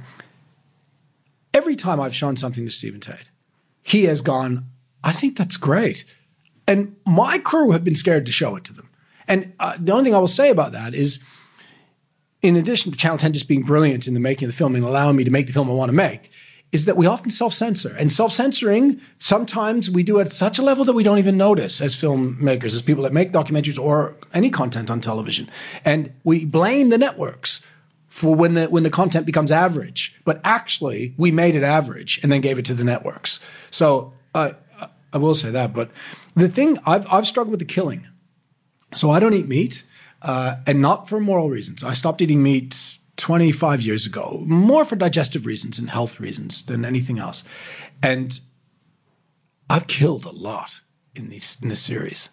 Uh, in the last series as well, I killed baboons. I've eaten baboons. So someone who doesn't eat meat to eat a baboon, which is 95.7% human, is a weird thing to eat. In this series, in the Amazon, one of the worst kills for me was uh, the killing of a sloth. Uh, so cute and so dead and so unbelievably tasty. Uh, but I saw when I'm in the field, it's not do as they do and be stupid about it, but I feel that I owe it to them to at least try and be as present as I can and do what they do. Now, if they shot someone, killed another human. I wouldn't do that. I mean, obviously, there's a you know there's a logic filter there, but but I, I'm always torn. You know, I don't like killing animals. Like I, it's not my thing. I don't. I'm not into shooting and and hunting and stabbing and beating and scraping and. But I end up having to do it, and it, it's not as clean as when in Rome, but it needs to be close to that because then why go? Because if you're this, as you said, white lefty who's going to go there and pass judgment on these people. That's completely unfair to them. Even though at times you want to, it's completely unfair to them because you've deceived them. Because for me, the show is about celebrating their uniqueness. It's not about having some undertone of how either stupid they are because they're different or, you know, some judgment. But that wasn't the worst. So the worst, Osher, the worst drug taking was in the Amazon. So they, I'm in the Amazon, and they, in this tribe, the Matses tribe, have this tradition they do to heighten their senses, their awareness while they hunt, hearing, sight, everything, touch. So I said, okay, I'll participate in this. We go out and we look for a frog. And you, it's black in the Amazon, pitch black, and you just hear the frog, and they're talking to the frog. And then we go in the Amazon. But they're using the calls. calls. Ah. So the, in darkness, and then we see the frog. Right? They put a flashlight on this frog after we hear it. We then get capture the frog. We capture two of them, male and female. The female is bright green, and they let the male sit where it was, and we take the female back. We then stretch out the frog on four little stakes. Now, I kept thinking my kids are going to kill me. Imagine Kermit the Frog with his legs pulled to four stakes, still alive. Now, she looked like she didn't mind so much. So she's pulled on the stakes, and then we start to um, we start to pull her toes gently, just little gentle pulls of her toes, and she sweats. And she sweats a white substance, and then they scrape the white substance off her, and they put it in a jar. They then put her and then release her, and she seemed pretty happy. I don't speak frog, but she seemed pretty happy. They put her back. They then take that substance, they put it in a bowl, and then the chief spits in the bowl. He then swishes that up. They took a stake out of the fire, a little twig out of the fire, burned three holes. There, there, there. Yeah, I'm- Three I'm just looking at scars on Todd's arm. three holes in my arm, arm. and uh, and then they put the poison inside those three holes. I thought I was gonna fucking die. It was so bad. I thought, unfortunately, I thought, that's it. That this is it. I'm going down right here, right now. Can't do anything about it. It was so bad when my heart rate got down into the early 30s, going from it skyrocketed up from 50 to 160 or something in seconds, and then dropped down almost to 30 flat. And the doctor runs in to give me adrenaline, stick it in my legs. He thought this dude's going to die right now doing this. And all I could remember thinking was, don't give me any more drugs. Just let this, let it run its course. I mean, if you tune in, you'll see what happens. But it was, it was one of the most out of control, bizarre experiences. But this is a super funny moment that never made the film. So I often have to have people around me because I have to see a psychologist in between every episode. I have to get medically cleared, and I have to see a psychologist in It's between important you don't take this stuff back to your family. every episode. Yes, they have to unload. The psychologist had taught me the notion of seatbelts because I have an extreme optimism bias. I'm not a brave person. I just have optimism bias, as most of us do. So I believe it's going to be okay, so I try. So I have to have someone who's a seatbelt. Now, my seatbelt is my sound guy, Richard. So I always say to Richard, if you think I'm going too far, you need to say something. Take me out of the moment. So they have just burnt three holes in my arm, and Richard goes, Cut, stop. And I'm thinking, oh my God, is there a snake or something that's come on to me? And Richard goes, Stop. I don't. I don't think you should do this. And I go, why, why, Richard? And he said, because we'd already planned to do it. He said, because the guy spit in the poison and you could get Hep B. I'm like, of all things that I'm worried about right now, it's not Hep B, Richard. Thank you for that, but I'm past the Hep B worry. We can't all have. We can't all get you know, like a mixture of chief spit and frog sweat burned into us. But you know, surely through doing the show, you have found some things that you didn't do every day or didn't do as a practice in your life that you now. Oh yeah, I, I now do this and my life's better for. And what are the, some of those things? We, we were talking about how people might be able to enhance their creativity. What are some things that people might be able to put into their daily lives that you've discovered through doing these shows? Uh, So there's lots uh, in, but a lot of them are ancient things that it's just But I'm busy on my Snapchat. yeah, true. Fair God, enough, I'm fair busy enough. checking my So, Instagram. one I'm thing I- fucking just dopamine, dopamine, dopamine Exactly. all day here on my Rewiring phone. you, rewiring you uh, for more and more and more.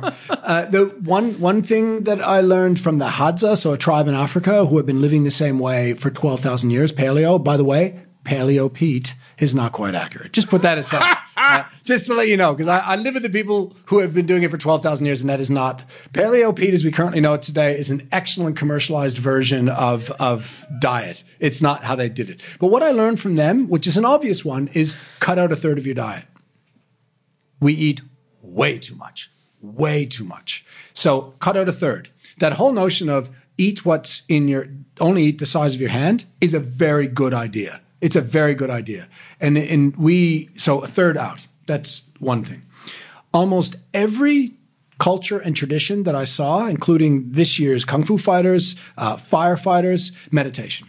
And now Tim Ferriss' podcast, which I listen to, he, he interviews the, some of the best minds in the world, whether they're presidents, whether they're actors, whether they're athletes. He's one of the best podcasts on the planet. Whether you like him or not, he's got one of the best podcasts on the planet. And he would claim that now, his latest numbers, 90% of all guests have one thing in common meditation, some form of meditation. So, some form of breath control, not religious, no religion involved. It's breath control. It's the breath is the bridge to the nervous system. So, firefighters, when I was running into these fires, these 19 year olds, it's they control their breath.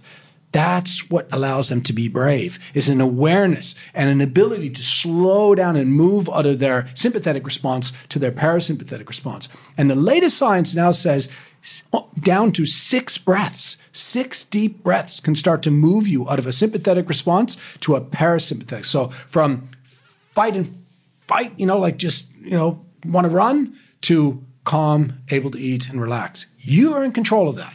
So that's another thing. Almost all cultures extreme cultures or people, they have some form of breath. Um, exercise. All those cultures, most of them had no issues with uh, uh, obesity. So most of them, except for the Americans, firefighters, there was an issue with obesity. The reason more American firefighters die than any other fire unit in the world is because they go from zero to 100 and have a heart attack. So they're lying in bed flat out and they're obese and they're up to a fire and they end up having heart attacks. But the almost all of them do some form of exercise. And the best exercise, arguably in the world, is not CrossFit, even though I like CrossFit. It's 20 minutes of brisk walking a day.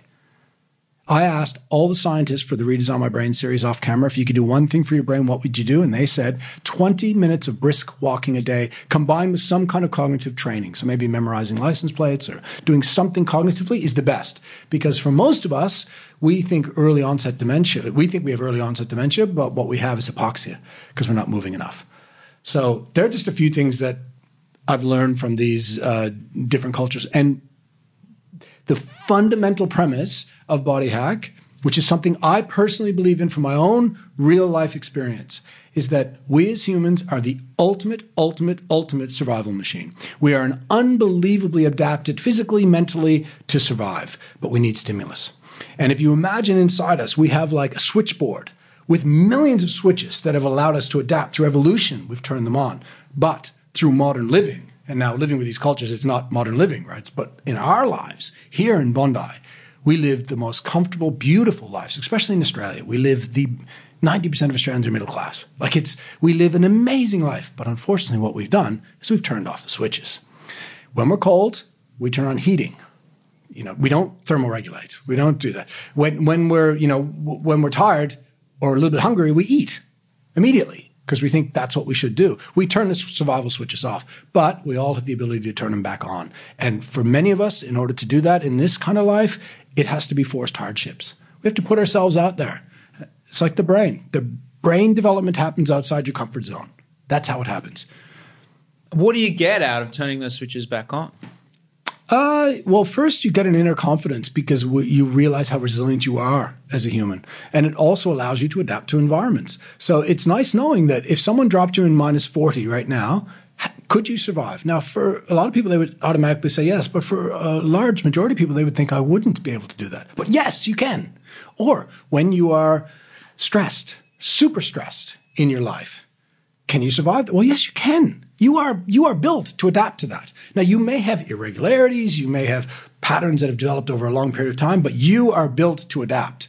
You just got to practice and put yourself in a situation that allows you to adapt. Being adaptable would make people, or knowing they're adaptable, would make people a lot happier in their lives in any situation, whether it's work, whether it's family, whether it's raising children. We we have we are an incredible survival machine, but for a lot of us, we don't push that. We live in the middle unhappily, comfortably. So knowing that, ah, all this work I've got to do, or I've got to suddenly one of the kids is sick, I've got to go and grab and take him to the doctor, whatever. I'm going to miss lunch. Knowing that, oh, I'll be fine.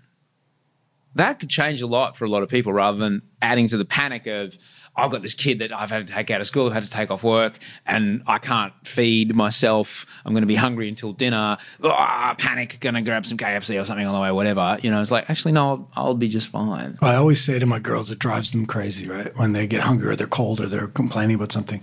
I always say, they know it now, so they say it back to me. You got three minutes without air, three days without water, three weeks without food. So you've only been hungry for one hour. You've got well over two weeks to go. And they just get so frustrated. They're like, because it's all instant, as you said, it's it's all instant bites. We get everything immediately. And when I'm in these worlds, it's all taken away from me. So it's a bit like, okay, we don't have we don't have that now. How are we going to adapt to that? Well, you are going to adapt to that because you're built like that. And I think adaptability as humans is a good skill we could teach to our parents and for people that have depression and people that have uh, that are sad, not depressed, just sad in their lives, or people that like or want to be successful athletes or want to be successful at work, or it's it's all within us. There's an incredible hope in plasticity, you know, in this not just for the brain but for the body that you can adapt. You can, over time through stimulus, through awareness, you can adapt and you can achieve within. There are some limits, you know, physiological limits, but you can achieve a lot more than you think. I can't tell you exactly my, my own personal experience. Bear it's n equals one in my experience, like when it comes to the research that I've done. But in my own experience, I can't tell you how it started with the juice fast that Audrey um, uh, inspired me to do. Um, where I just went, I went three days just drinking juices, and I, you know, I'd never fasted before in my life. I was uh, obese as a kid. I was in Weight Watchers when I was eight, so my relationship to hunger was a hunger pang set off an anxiety response where I would almost panic eat. All right, so I, I just, I, I, everything had to stop until I had food in me, even if I was half an hour away or an hour away from a next meal. All right. So doing this thing was like, oh, oh, actually, I'll be okay. And then once uh, when I, I experimented with intermittent fasting, I experimented with day on, day off fasting, where I just go a whole day without eating, and I was like. Fucking hell, I'm actually okay. Once the initial hunger pang is gone, then I had to learn about my insulin response. And once I learned that, oh, that, that hunger pang is just my glycogen running out, and all I have to wait is 10 minutes or more. And then, boom, the insulin drops, and then the fat stores start getting accessed, and I'm not hungry anymore. I just got to wait 10 minutes. It'll be fine. And then once I did that, then I combined that with the, I started doing resistance training. I started doing weight training. That has played such a massive role in, because I started the weight training once I got off meds. I'm like, oh, fuck, I've got to do something. I can't just not take meds and expect everything to be fine. I have to change something else about what I'm doing. That has played such a massive role in how I am feeling now hmm? because of just the, the reference point of like, well, I know that I already knew like I, I can ride 100 miles up a mountain in Utah, which I've done. Like, so this little challenge here, this is going to be fine. And w- w- it's taking that mindset and then picking it up and putting it down on a work framework. All right, when something's challenging, going, you know what? This little thing right here, this is this is not 10 kilometers of, of 8% grade of riding that's going to take me an hour and a half to do. So I'll be all right. I'll just have to do 10 minutes. Like exactly what you're saying is, has brought me such, you know, but to know that 20 minutes of brisk walking a day uh, could do that. Um, the caloric restriction is fascinating though, taking one third of your One thirty food. Uh, There's your food a- out. other. I mean, there's lots of. I've been like I've been studying fitness because if you're going to do it, I mean, to not study fitness just feels like a weird thing for me. Hmm. It's like a manual of life because fitness is not about. It's not a narcissism thing. It's it's a it's it's what allows you to do anything you want to do in your life, like anything. It again, it's like a passport.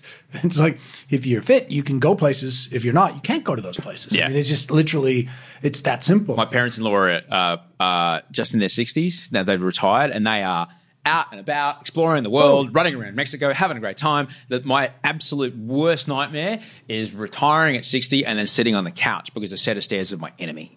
The thing, the thing I'd say about food, right? Because if you're and you're raising a girl as well, it's very, it's not easy, and part of it is to do with all the many hours I've spent in my life manipulating uh, people for their insecurities to get them to eat more food uh, in advertising. But it's very tricky with girls, and the the thing I would say that I learned again from the Hadza and their diet is the Hadza have no relationship with food. I have no relationship with food. So I have no emotional connection with it. To me, it, it, if I could take, if I could get all my needs in one pill, I'd never eat again. I got no connection to food except as fuel for my body. So I learn what I need to do when I eat. So I don't eat based on how I feel. I, I eat based on what I need, you know, to, to whether I'm training or whatever I'm doing. And in a weird way, the Hadza are very similar. So the Hadza, they like eating, but they, they hunt to eat. And if they don't have food, they don't eat, obviously. There's no storage, there's no refrigeration, there's nothing like that. So they they learn to appreciate it when they have it, but they're not emotionally going, Oh, I'm feeling a little down today, so I'm gonna have X, because they gotta hunt it, they gotta find it and get it. So the thing if your relationship with food is always about how you feel, it's a tricky relationship. It is a very tricky relationship because food is a drug, just like anything else that you're putting into your body. What I always say to my girls, and I said this since they were very, very young, I always say to them, you eat until you're full, not until you're finished. Because how we grew up, and I'm sure it's similar, with I was always told finish your food on the plate. Well, that's terrible advice. That that's that's from the famine days. Like, no, no, no, no. If you're full, now my when my girls were six, they were tricking us and saying, "I'm full." You're not full. You've had one piece of lettuce. You're not full. But it's get them into the habit of feeling, you know, physiologically knowing they're full, so they can stop. And it's not about you don't eat based on your emotion. You eat based on your needs. Like if you're super active, you will feel your body wanting more food. You will know. It'll signal to you you need more food. If you're not active, then you need less food, clearly, because you're not burning, because it's a ratio between how much you burn and how much you put in. You know if you're not active. So it's in the West now, we have such an emotional relationship with food. It's not about fuel. It's, I like that and I want to eat lots of it. Well, that's not an ancient, that's not how the ancient cultures lived. They didn't have that relationship. It wasn't about like, it was about need. I'd be interested to uh, wind the clock back and try and find the etymology of the phrase comfort food. I'd be interested to go back and find when that when that came into our world because once it gets labeled, then it's and it's a big thing in the states. Obviously, I, I lived there for a long time, and it's definitely like when you need that comfort food, you need Arby's. Like, fuck it, no, you don't. But Comfort food would have been an advertising creation. Yeah. It's similar to, uh, you know, uh, comfort drugs. Because you know, you you avoid what you, when you're stressed, you avoid what you need to do, and you go towards your your your your want side, your darker side, which is often referred to as comfort food, the things you don't need, you know, at the mm. time.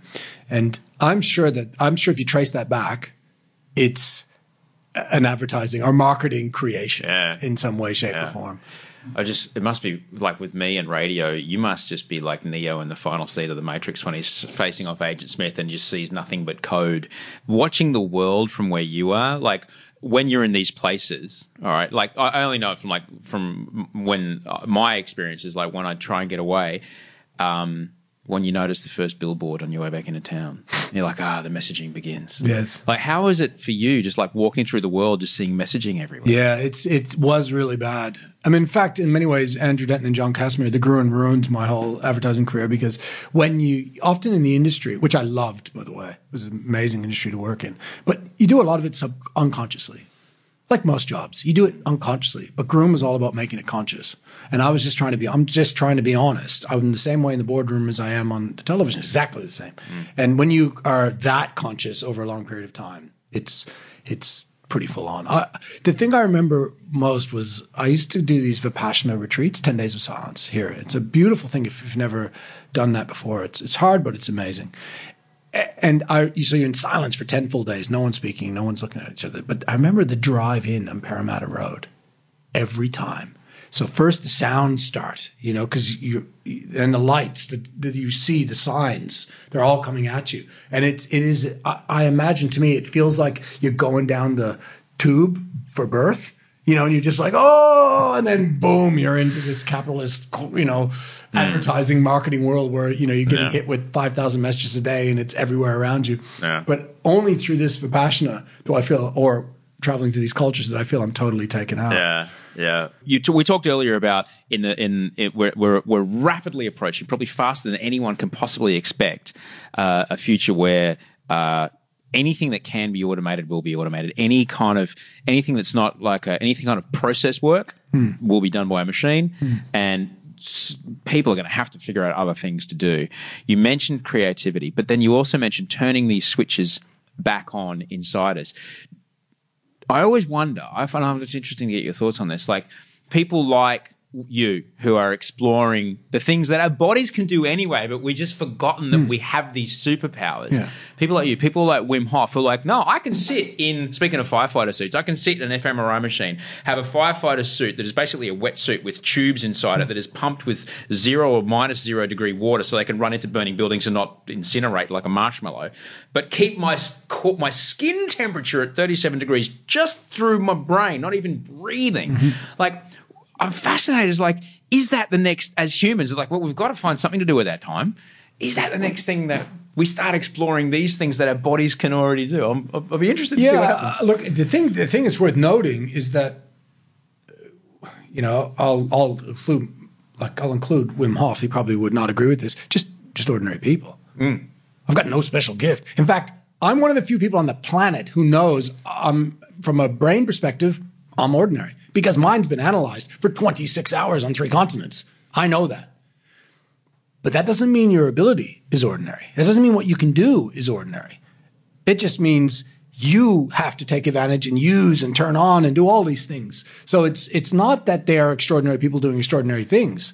It's just ordinary people doing extraordinary things and then learning from that. Because that's a difference. Wim Hof's a little bit dangerous in when he does some of that stuff. You know, some people nearly died doing some of Wim Hof's stuff because it's it's so extreme. But Wim Hof is just a form of meditation. What he does is literally is just a form of meditation. I, I think, unfortunately, it won't be that what you're saying. It won't be about exploring how far our bodies can go. It will be about stepping outside our minds. So I think th- you can see the evolution.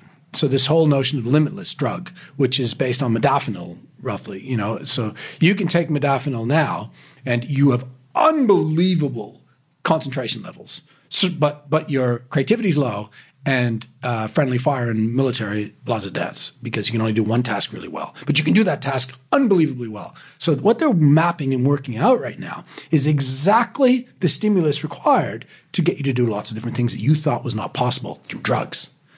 And that is definitely coming. And then if you already, I mean, soon, like modafinil or variations of the modafinil drug in Australia, we are the third largest in the world usage among university students. I mean, if you're at university and you're not taking some kind of brain stimulant drug, well, how are you going to compete with the people that are, that can sit down for seven hours and concentrate? And so that, I want to do a series about this.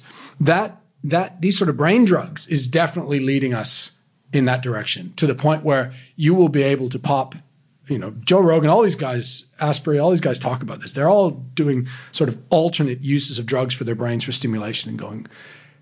I think that's coming now in the medium term, but in the long term, it will be AI. It will be virtual. It will be, you just won't be here, Right. but you'll be somewhere else. Right, Because right. if you imagine the implications of that, so remember, you know, visual, visualization, what you visualize happens in your brain. So it's very basic, but if you visualize happiness, you can feel happiness. The Stanford study with the piano playing was they had two c- control group. They had one group playing the piano, sitting down playing the piano. They had the scanners hooked up to measure their finger flexion movements in the brain. They had one group playing the piano. They had one group sitting at the piano and visualizing playing. Exactly the same brain development. They never touched it. Now, amplify that to, to virtual.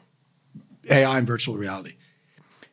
How much are we going to be able to change the brain? We can go. You can go to war. Literally go to war. You don't know you're not in war because you're visualizing it. You are in a war.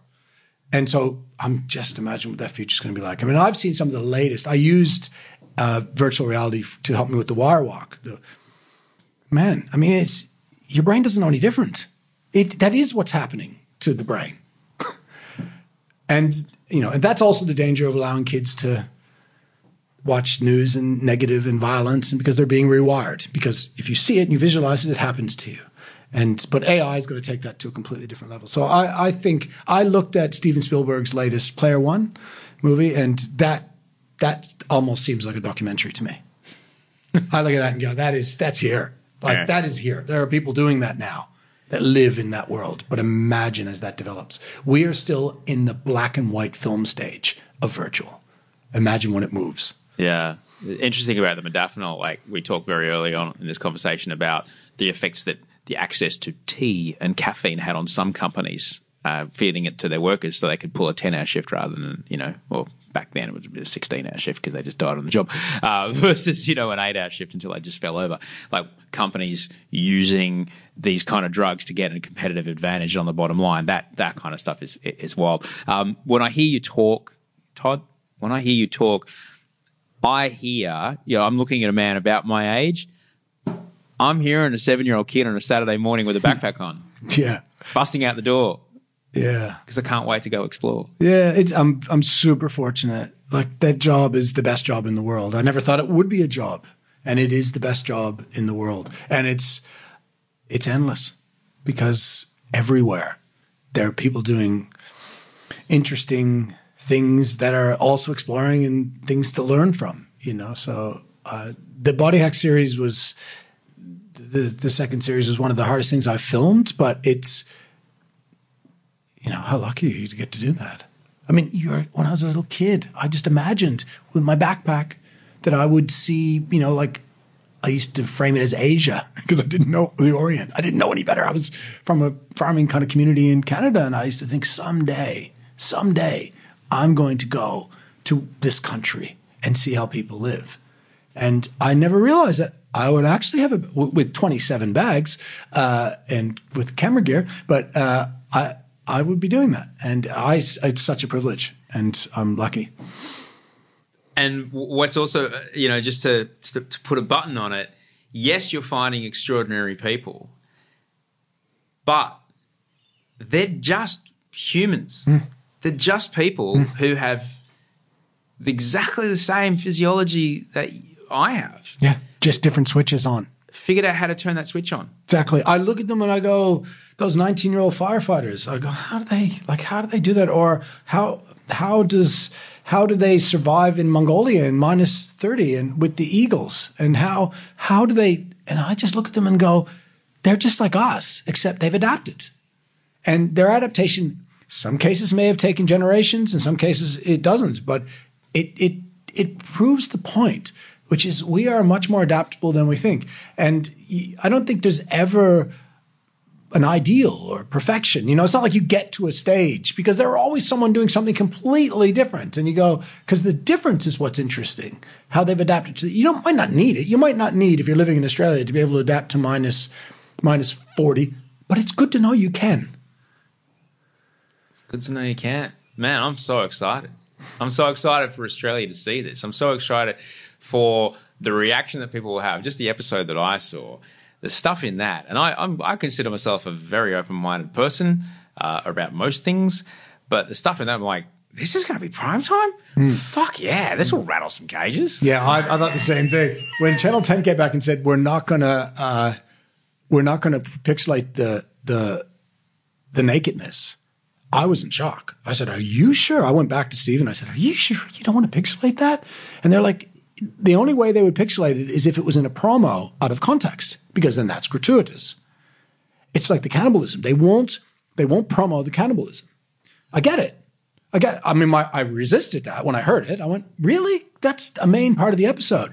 But they're right. If you promo it out of context, it's sensational and it's you, you don't get the context. And and it's not cannibalism as in I'm going to vomit when I'm watching it. It's I'm telling you, for me, this is family TV. It's for kids. So I, I that's how I framed it. Even though there's someone chewing on a, a skull, but I get that. Don't promo it because if you promo that, it's gratuitous and it's out of context. And India is an incredibly beautiful, eclectic, colorful place where we could all learn something from. It just happens that this sect is uh, is a little bit out there.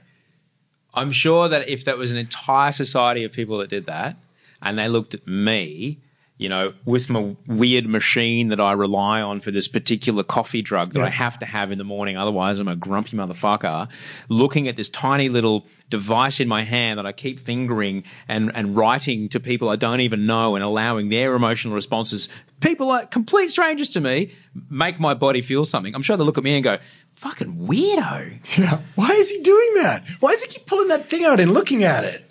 yeah. So I'm sure it's the same. I'm sure it's the same. Yeah, but it is it is a bit of you know, the show is it's not normal for prime time. And I respect 10 for doing that because they have no it's the second series that they've done of this and it was pretty out there the first time. So I just respect that not all TV. I got I watched The Bachelor with my girls. There's a role for all types of TV. Some people want to be relaxed, some people want to be they want downward comparison, they want to think they're better than what they see on TV. And there's a role for TV that's uh, sort of adventurous and a little bit intellectually stimulating. And I'm trying to make that of the big jigsaw puzzle of television. I'm trying to make that piece. I don't judge the other pieces because I watch those other pieces. I just want to make that piece. And And why do you want to make it? I think there's a role for it. I think there's a role for local Australian thoughtful documentary making that has adventure and an educational level to it. Because I think that if the shows inspire five people or five kids or make them want to go either see the world or try a form of meditation or or you know, whatever you know in each episode there's hopefully there's something to learn in every episode then that's job well done that's job well done for me Awesome, buddy. I'm so grateful you came around.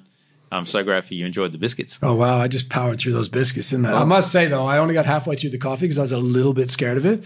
It's not that I saw a frog in it, but I was a bit like, "Oh, sure, you have powerful coffee." I'm just going to shoot your photo, okay? Yeah, man. Cool, man. Thank you.